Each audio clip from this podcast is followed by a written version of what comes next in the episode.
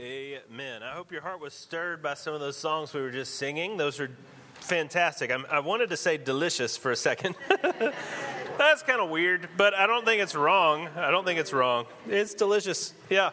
Uh, we are talking about abide, love, multiply. Today we're going to be in Luke chapter 5. So if you have a copy of the scripture, you can turn your way. If it's digital, you can tap your way to the fourth gospel, or the third gospel, Matthew, Mark, Luke, uh, to chapter 5. And we're going to think about multiplying from the, the word and the teaching of Christ. Um, you know, we've been talking about abide, love, and multiply. We've been talking about your connection with the Lord, your connection with the church, and then your connection today with the world. And if you've been doing the abide part, if you've been doing the love part, uh, fantastic. It's going to lead to the multiply part.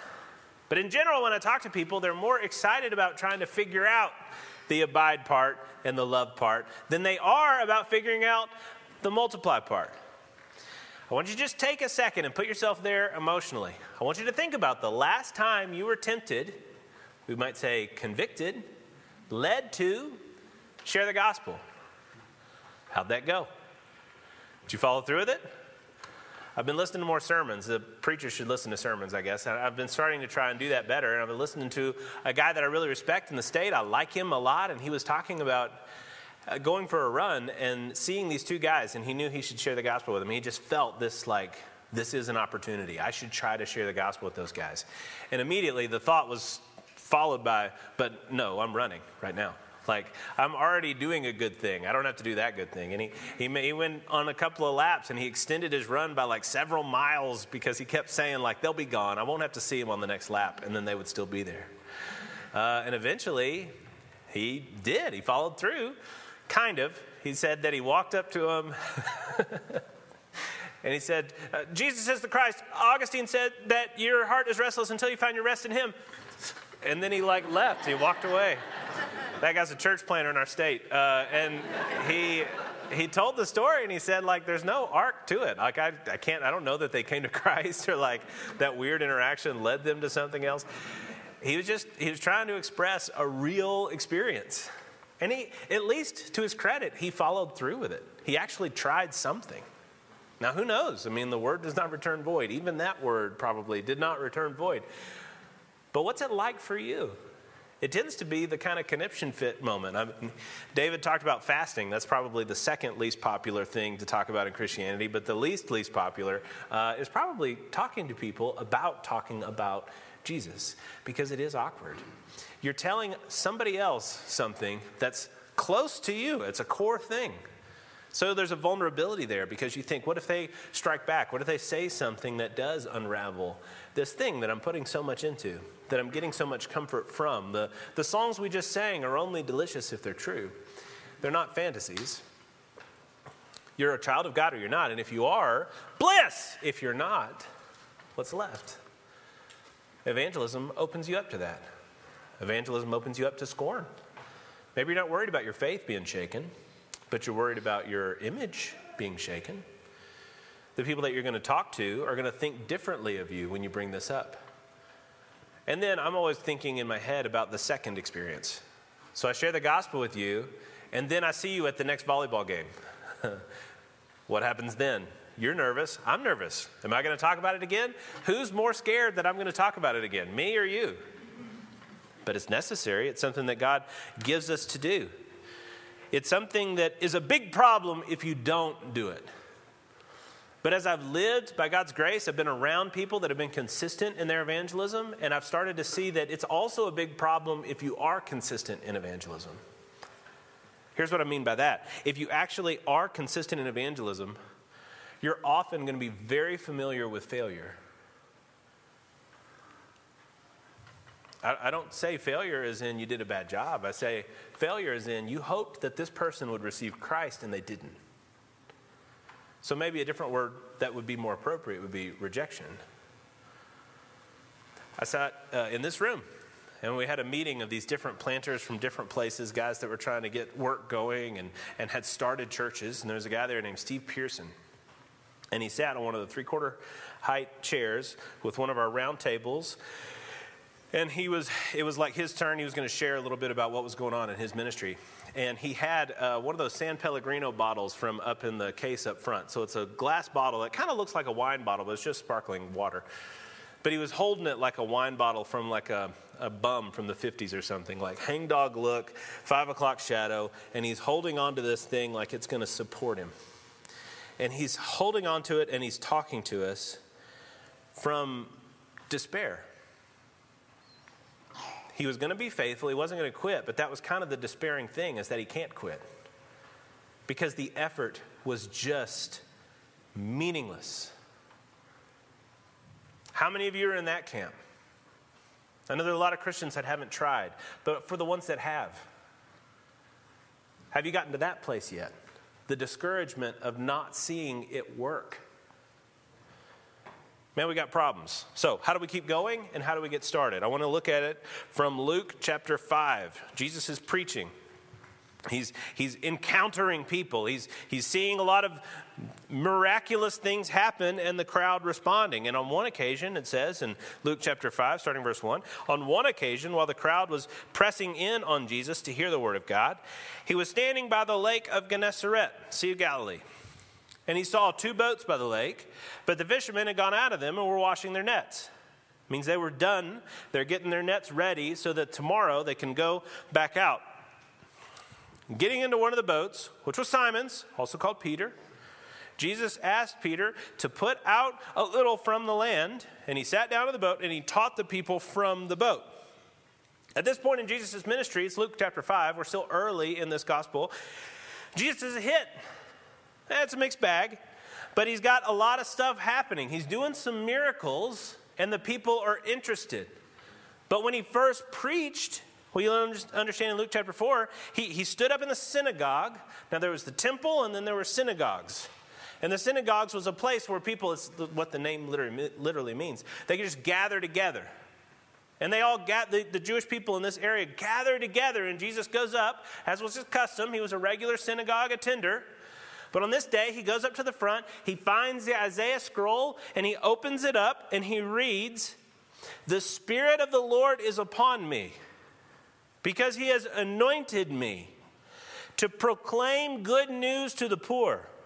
He sent me to proclaim liberty to the captives and recovery of sight to the blind, and to set at liberty those who are oppressed, to proclaim the year of the Lord's favor. And they all went, Whoa!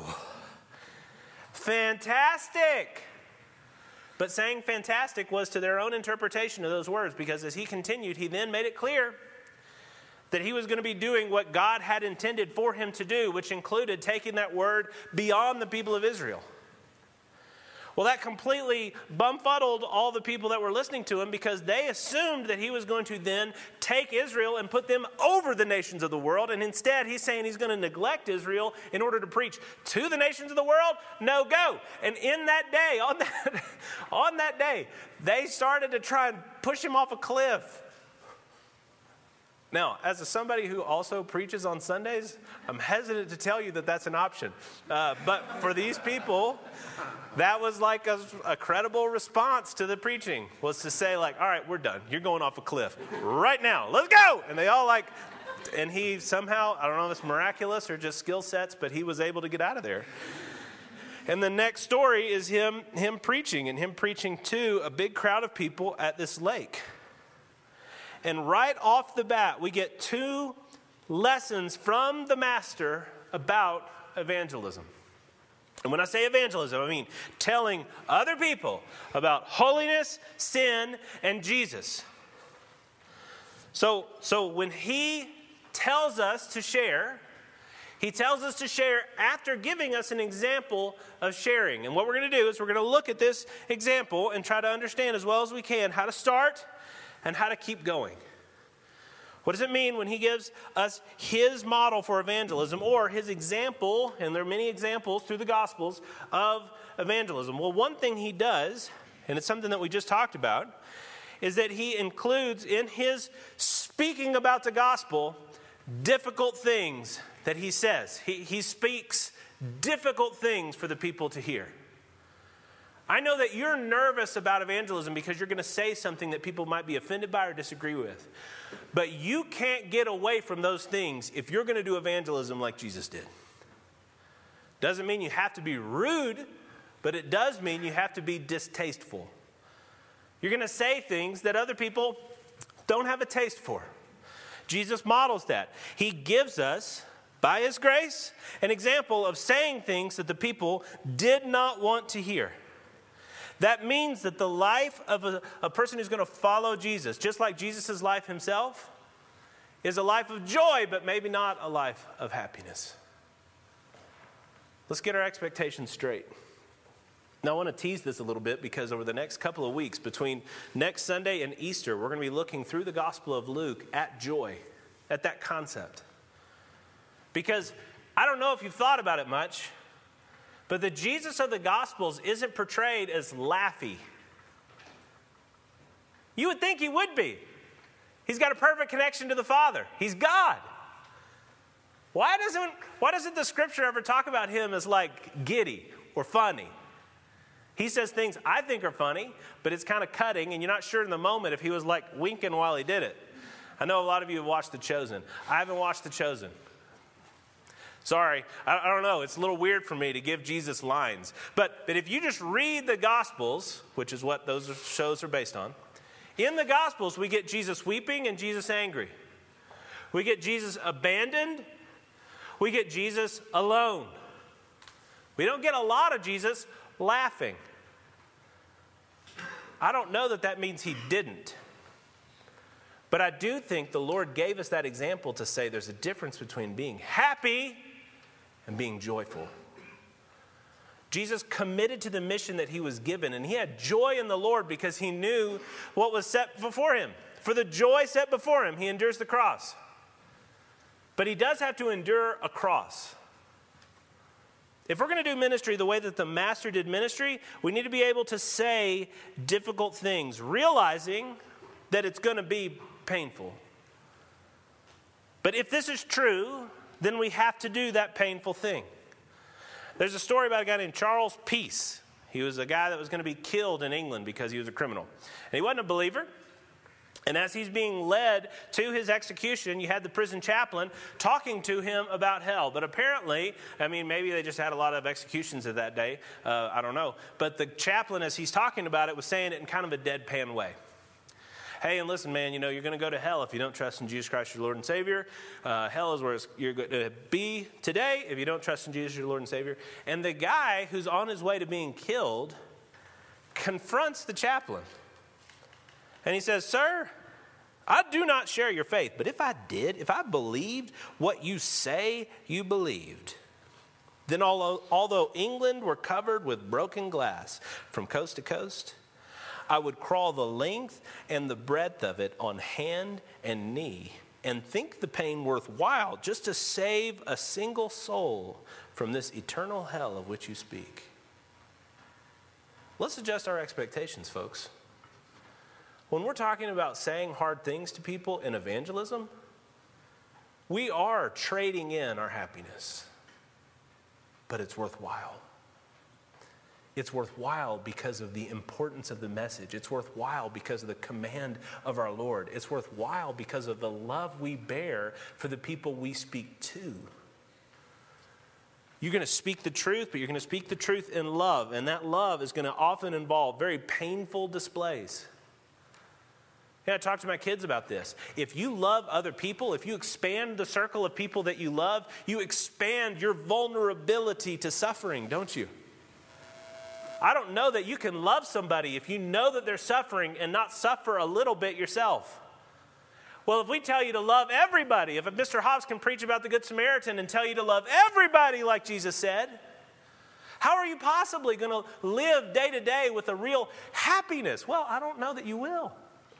But you can live day to day with a great deal of joy. Now, like I say, we're going to spend like seven weeks on that concept, but I want you to begin by understanding that we are called to proclaim good news to the poor, even if that means that your life between now and death isn't going to be as self centered and as pleasure focused as maybe it has been to this point. Okay, I was going to give you a moment there to be like, Amen, but that's okay. That's okay. Uh, I'll get you on the next one. I'm just kidding. I know that was really hard to hear. Uh, I, I don't love saying that because it's one thing to stand up here and say it, it's another thing for it to be like later this afternoon, and then what are you going to do, preacher? Do you apply what you just said to all these people? I, I get that.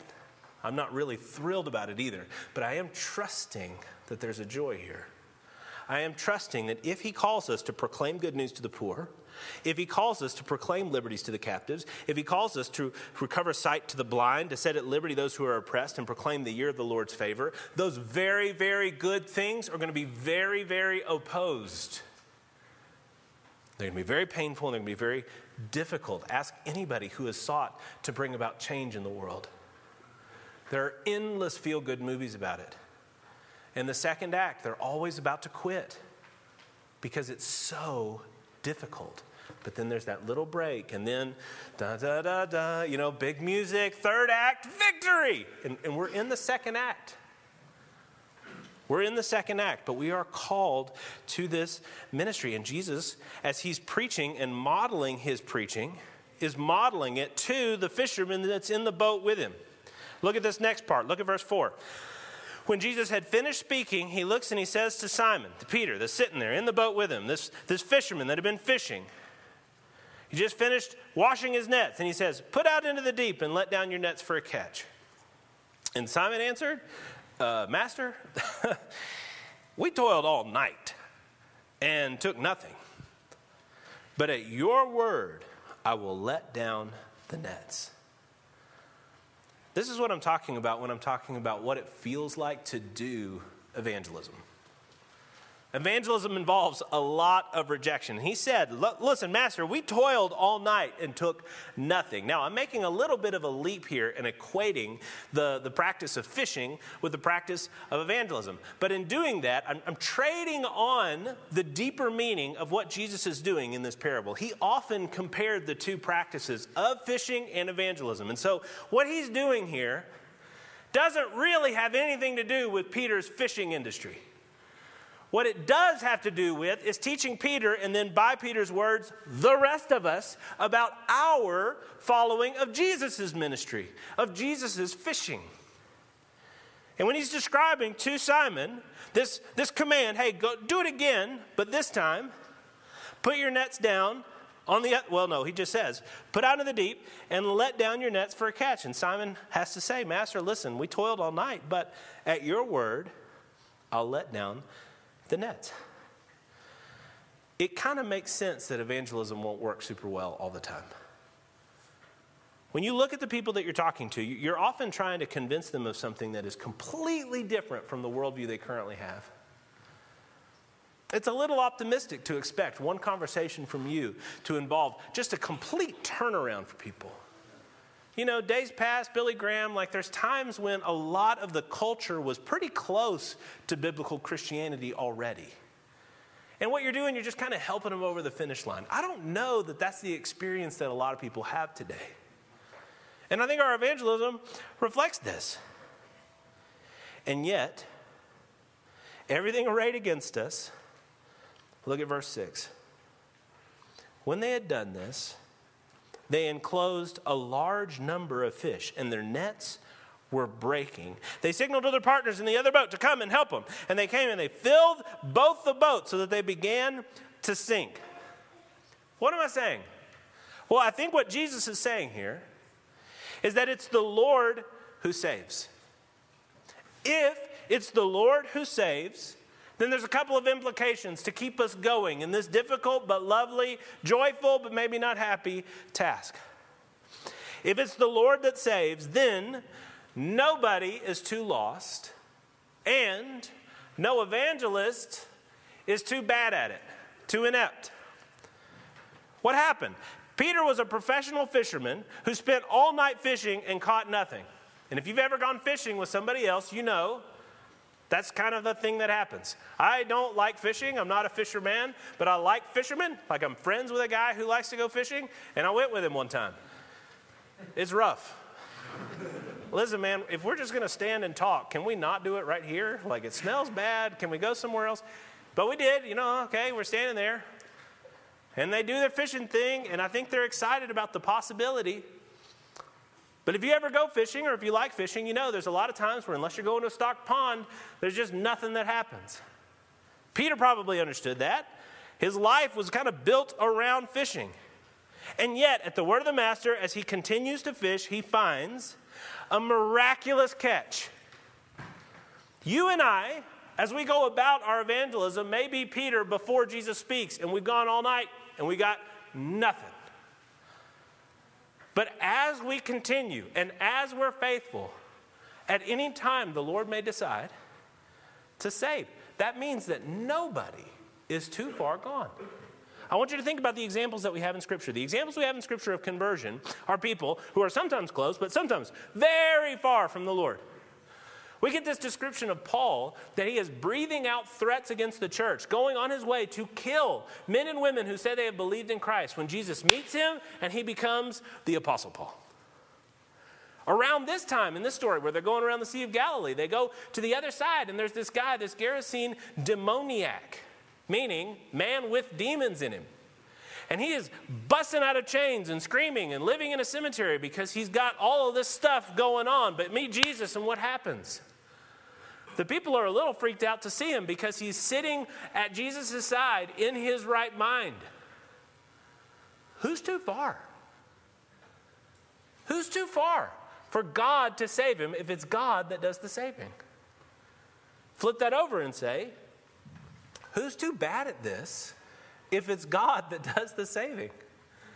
Now, there's some basic stuff we want you to know. You need to know the gospel well enough to preach the Christian gospel and not some sort of version of it that you think is more palatable to people or some version of it that you captured from somebody else who doesn't understand the scriptures. There's some basics, ABCs, that you do need to get right, but it's a shockingly small amount of information. And if you're already a Christian, that means that you've already understood and believed that small amount of very important information. And we talk about doing two paragraphs. What we've asked you to do is mine your own experience of coming to Christ in order to tell a story based gospel where you can just say to somebody very quickly about how you were lost, but you were found through Jesus. That same thing can happen to you. A, B, C. Quick, easy, personal, relatable. I, I pray that you'll do that and that we'll, as a church, continue to develop that idea. But when we learned our uh, evangelism training from a local guy when I first moved to Utah, he was just this brilliant guy that we sat kind of under and listened to his teaching.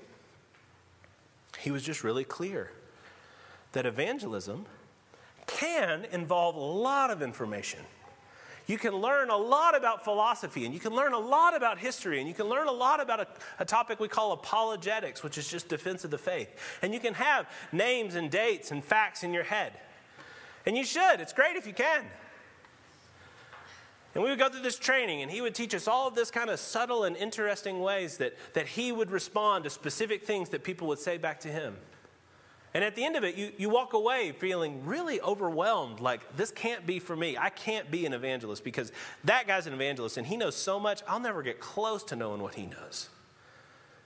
And every time he would do the training, Shaft would always finish by saying, Listen, if you have believed the gospel, if you have the Holy Spirit, then you have enough to share the gospel. And he was right. For you to lovingly speak what God has done for you is enough. The Holy Spirit's the one that saves, He's the one that can bring them to Himself. Now, there's another thing that might be slowing you down. You might think that it's not possible. Well, it is. The Holy Spirit can save anybody. You might think that you're not really trained to do it. Well, yeah, we can train you more, but you're probably closer than you think. But there's another reason that you might not share. In verse 8, Peter saw the catch and he fell down at Jesus' knees, saying, Depart from me, for I am a sinful man, O Lord. What does Peter represent as kind of his biggest problem? It's not just that he doesn't know how to fish, because he kind of does know how to fish. It's not just that there is a catch or there isn't. He experiences both of those things.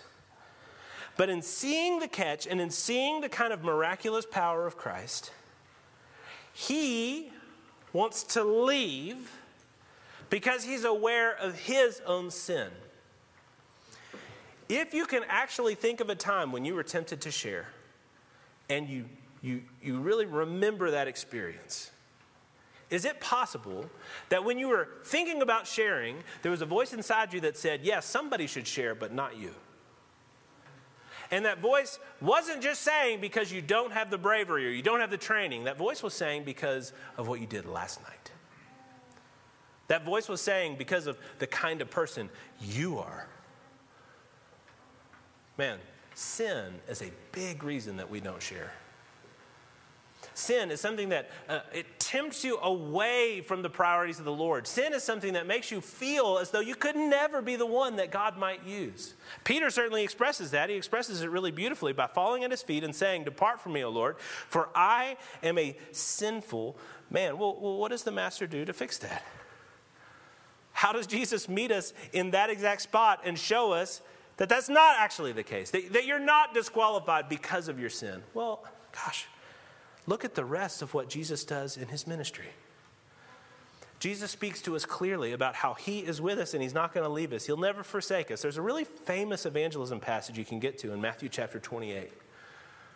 It's not talking about fishing, it's talking about specifically evangelism. At the very end of Jesus' ministry, he says to them, All authority in heaven and on earth has been given to me. Go, therefore, and make disciples of all nations, baptizing them in the name of the Father, and the Son, and the Holy Spirit, teaching them to observe all that I have commanded you. And behold, I am with you always to the very end of the age. How can Jesus say that? Peter just said, Depart from me, I'm a sinful man. He's right. If you're a sinful person, you can't stand before the holy. Why is Jesus able at the end of his ministry to say that he will never leave or never forsake Peter? Why can he give the exact response that Peter needed in Luke chapter 5? Well, because of what takes place between Luke chapter 5 and Matthew chapter 28. Jesus' ministry wasn't just to teach. His ministry wasn't just to live a perfect life, but to live a perfect life and then to die a sinner's death. Here's the heart of the gospel. This is what we believe, and this is why you can share. It's what you share, and it's why you can share. Jesus died so that you, who are a sinner, can be made clean, can be totally forgiven. We're going to take the Lord's Supper here in a minute. When we take the Lord's Supper, we're remembering, we're eating again, not just cracked bread. We're eating love and forgiveness. We're eating a symbol of his sacrifice of care for you. Oh man, in your pride, you want to think that he's given you a little bit and you're going to earn the rest. But that's not the case. Jesus is telling Peter, he doesn't disagree with Peter that he's not holy. Yeah, Jesus is holy and Peter is not. He shouldn't be in the same boat with Peter, except for his love, except for the sacrifice that he would make, except that he would drink Peter's death, Peter's sin received God's wrath for Peter's sin. So that Peter could then become Jesus' man, that he could promise that he would never leave or forsake him. And that's exactly what he says in a little bit of kind of cloudy language in Luke 5 because he hasn't gone to the cross yet, so Luke, Peter wouldn't understand what's happening. But he says in Luke chapter 5, verse 9, For Peter and all who were with him were astonished at the catch of fish they had taken, and so also were James and John, sons of Zebedee, also who would become disciples. They're also partners with Simon. And Jesus said to Peter, Do not be afraid. From now on, you will be catching men. Man, if there's one thing that stops us from evangelism, I think it's fear. If it's not fear of the other person, it's fear of failure. And if it's not fear of failure, it's fear of our own sort of selves being exposed, that we can't be the ones to do this. It's fear that this is going to be really, really hard. Well, you know, it is going to be really hard. But it's going to be a difficulty that comes with the Lord who is with you. It's not going to be something new, it's going to be something He has experienced and is leading you through. It's going to be something that has promised effect and victory. It doesn't always end up this way. We don't always get to see what happens. But that guy that I was telling you about that was holding that San Pellegrino like it was a lifeline, do you know that last year, the church that he planted baptized 72 people? Saratoga Springs. You're like, oh, it's probably in the southeast, right? No. That's probably sub Saharan Africa, right? Saratoga Springs. Last year, they baptized 72 people. It's not a megachurch. It's like doubling in size. what happened? Can I tell you? I went, we, we watched the sermon where he was talking about, hey, last year we baptized 72 people. And there's this really like uh, faithless part of me that's like, how did he do that? What, what, is he really funny? God, hey, he's, he's more fit than I am. Is that it? Their music, that's not better. What is it? Well, they got a big screen. I don't know. Our screen's pretty big. What, what is it? How do they baptize 72 people? Well, the Lord decided to do it. They continued to be faithful when the Lord decided to do what He wanted to do. 72 people, 72 souls were displayed to the world as Christ, and the enemy's no longer. Man, listen, you and I are called to abide with the Lord. And if we abide, we have something to share. You and I are called to love one another. If we love one another, you're going to be really close to people who are going to be excellent examples for you, excellent mentors for you in being faithful to share the gospel. Now, you just need to go. You just need to share. You just need to multiply. We have a shirt that we've sold for a long time. Fully known, fully loved. But we have a second shirt, and the second shirt says, just keep fishing. In the book of Hebrews, it talks about these people that had incredible victory before the Lord. They put foreign armies to flight, the, the dead are raised. But in that same passage, it also, also talks about people who never saw the victory that they prayed for. People who were sawn in two. People who went around uh, homeless and sleepless. Ones for, of whom the world was not worthy. You're not promised to see the effect of your faithfulness, but you are promised, as you are faithful, that He is with you. And that He is doing, He's, he's bringing about all things for the good of those who love Him and are called according to His purpose. That He's bringing about all things so that His name is glorified on the earth. Man, I, I don't know what you think about evangelism. But I hope that as you're starting to put the pieces together, you can understand the kind of extremity of the language that we have. It says, uh, this guy, Charles Spurgeon, that we really like, said, If sinners be damned, meaning if the gospel is true, at least, if people are going to continue to reject the gospel, at least let them leap to hell over our dead bodies. And if they perish, let them perish with our arms wrapped about their knees, imploring them to stay. If hell must be filled, let it be filled in the teeth of our exertions, and let not one go unwarned and unprayed for. That kind of veracity is what your life should display. Does it? Hey, if not, we're not here to kick you in the head. We're here to say, well, let's figure this out. If you believe the gospel, then this is exactly how you can and, and maybe you should feel. Let's get there. Let's get there and accept the joy that God has for us. Look, come back next week. We'll keep talking about the how of all of this, but just keep coming. The next seven weeks, between next week and Easter, we're going to think about the joy that God has displayed for us in the Gospels. The joy, the, the joy that makes it worth it to, for Christ, go to the cross for us speak about Christ, even in the teeth of opposition. What we're going to do now is prepare our hearts for the Lord's Supper. And the Lord's Supper is a way that we understand a little bit more about what Christ has done on our behalf. The band's going to come up and they're going to play. And, and as they're playing, I want you to take a second and prepare your heart for the Lord's Supper. And then when you're ready, come up and get the elements, have a seat, and hang on to them. And We'll take the Lord's Supper together. But as you're preparing your heart, I just want to ask you to ask a question about what your life is before Christ. Are you His or not? The Lord's Supper, according to Jesus, is very clearly for people who have put all their faith and all their trust in Christ alone for salvation. If that's you, then we invite you to take the Lord's Supper with us. But if that's not you yet, then please have, have just the integrity to not take the Lord's Supper, but instead to be thinking about what these things mean and maybe give us the opportunity to talk to you about it afterward. But if this is you, and as you prepare your heart, I want you to prepare your heart through repentance, but also in anticipation of the joy of remembering the grace that God has for you in Jesus Christ. Let's pray. Lord and Heavenly Father, I do pray this morning that you would give us the grace in a, a week where we think about a duty that is incredibly important and often incredibly neglected, that we wouldn't sink under that failure to despair. But instead, Father, we would be woken up, woken up to the reality of the call that we have in the gospel, woken up to the need of billions around the world who don't currently call you Lord. Lord, that we be woken up to the incredible resources that you've given us so that we're not just floundering, even though it often feels like what we're doing doesn't have huge impact, Father. We're being faithful as we are empowered and commissioned by Christ the King. Lord, as we go to take this supper, will you remind us of the reason that we can feel that closeness to you? The reason that we can argue back against the enemy that says that, that we're not qualified?